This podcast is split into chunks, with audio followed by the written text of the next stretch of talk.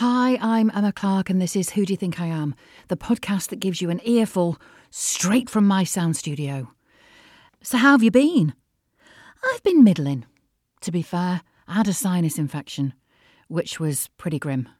It looked terrible as well. My face kind of swelled up. I sort of looked like a scone. You know, that sort of doughy look. Oh, awful.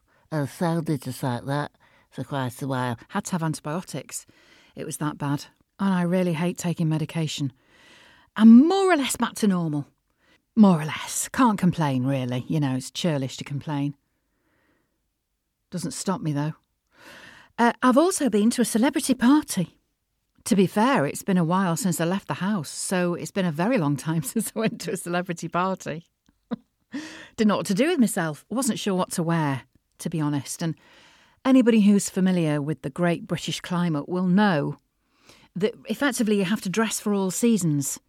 So, this do, it was the wrap party for Rise and Fall, the epic reality show by Channel 4, where I played the part of the lift. Attention, please! Which was great fun. And it was in London, this do, so I had to travel down. Which meant I was open to the elements for part of the journey, which was very concerning. I wasn't sure which coat to wear or which footwear. I mean, I was only going for one night, but honestly, the luggage I took was out of control. Anyway, I had a great time. When I arrived, I was accompanied by my agent, who is wonderful. And so Jane, God bless her, she was like bowling up to people saying, This is the lift, and I'm the lift's agent. So this is how we sort of introduced ourselves to the room. Word got round that I was there, you see, because I've never met the people who were working on the show. it was all done over email, pretty much. So they didn't know me. So I was aware suddenly of people in the room sort of looking at me and sort of whispering, and then I could hear,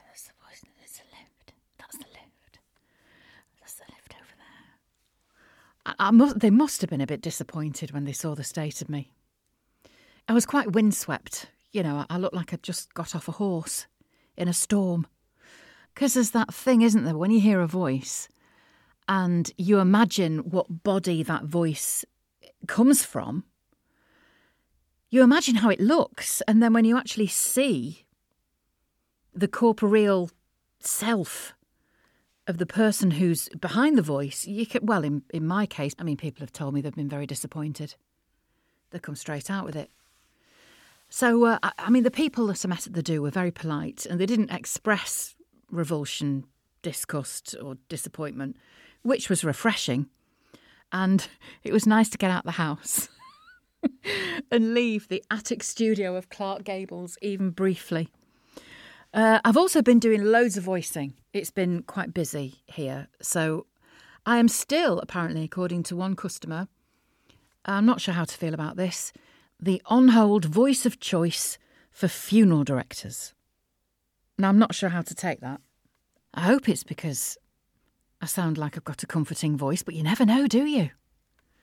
Hear my voice, just think of embalming fluid. Who knows?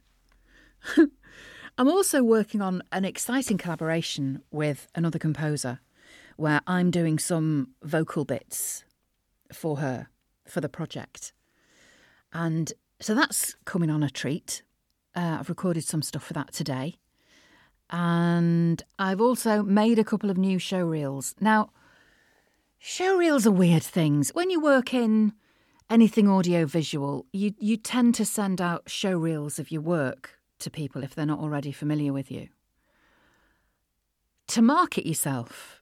And I, I always feel a bit embarrassed doing a show reel because I'm not sure I can be that objective about my own voice. So I sought advice from some trusted companions, and uh, I'm very grateful to them.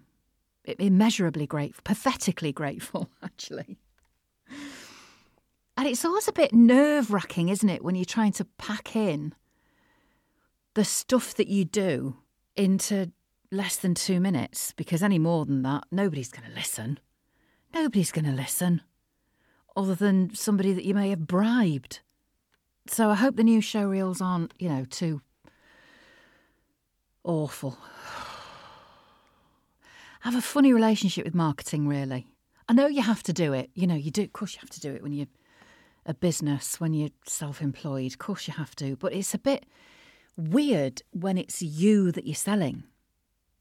You know what I mean? It's like, oh, look at me. Oh, listen to my mouth. Oh, I just find it really buttock clenchingly embarrassing. But needs must. So, yes, I've done a couple of show reels. I'm still writing my opera. That will continue, actually. I'm going to be writing the opera for, for quite a while. But I've made good headway. It's coming on. It's coming on. The score is in better shape. Still a long way to go. Quite happy with that. It's coming on.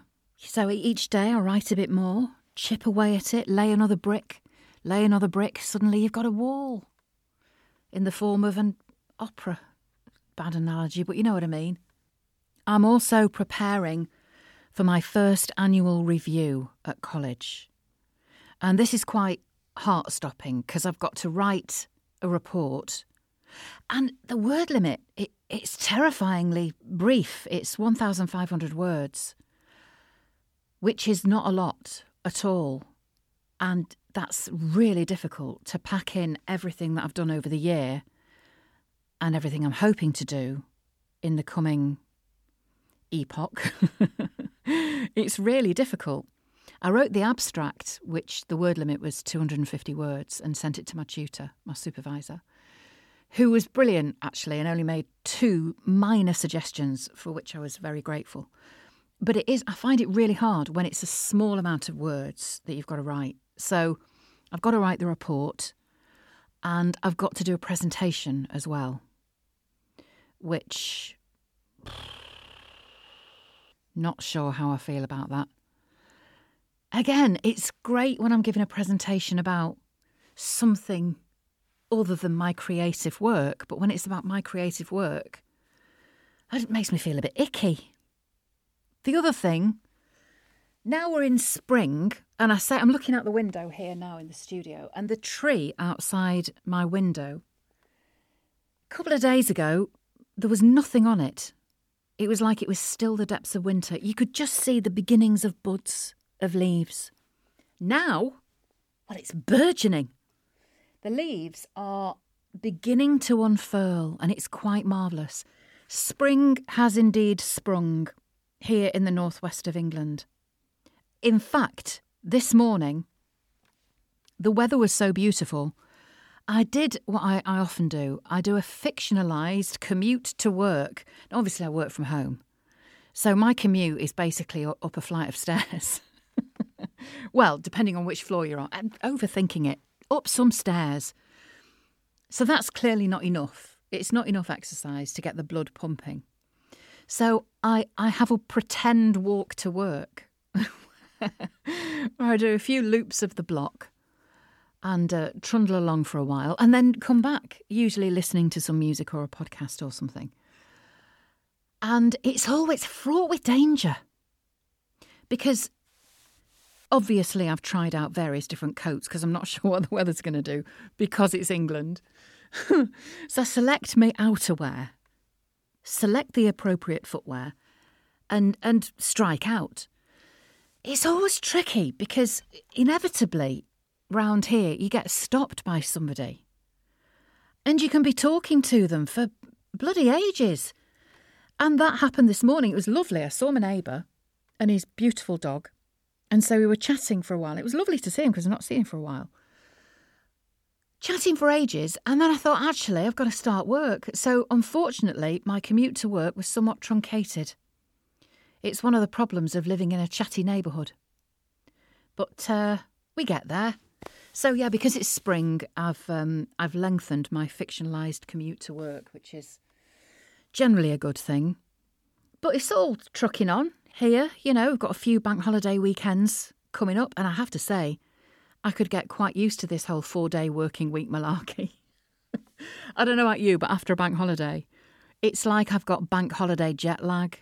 And it takes me, I'm not joking, it takes me a good fortnight to recover.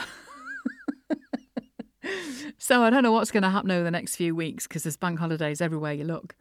For which I'm very grateful because, you know, it, I need a break. Although the downside is obviously when you're self employed, if you don't work, you don't earn. And, um, you know, obviously chickpeas and gruel have to get us through. so, but yes, there's bank holidays coming up, and uh, I'm trying to plan for those. I don't know what we'll be doing. The thing with bank holidays here in the UK, if you go out, you end up just sitting in a traffic jam. and then, you, know, if you've taken sandwiches, I know people who take a packed lunch in case there's a traffic jam. So you have your, you know, your sandwiches on the M56 and then you come home again. And it's, uh, I don't know, I don't know. Might just end up staring into the middle distance, to be honest. I'm going to have one child with me over the forthcoming bank holidays while the eldest is still at large in Europe. I'm sure I'll try and persuade my youngest to try and speak to me. He's a teenager, so you can understand.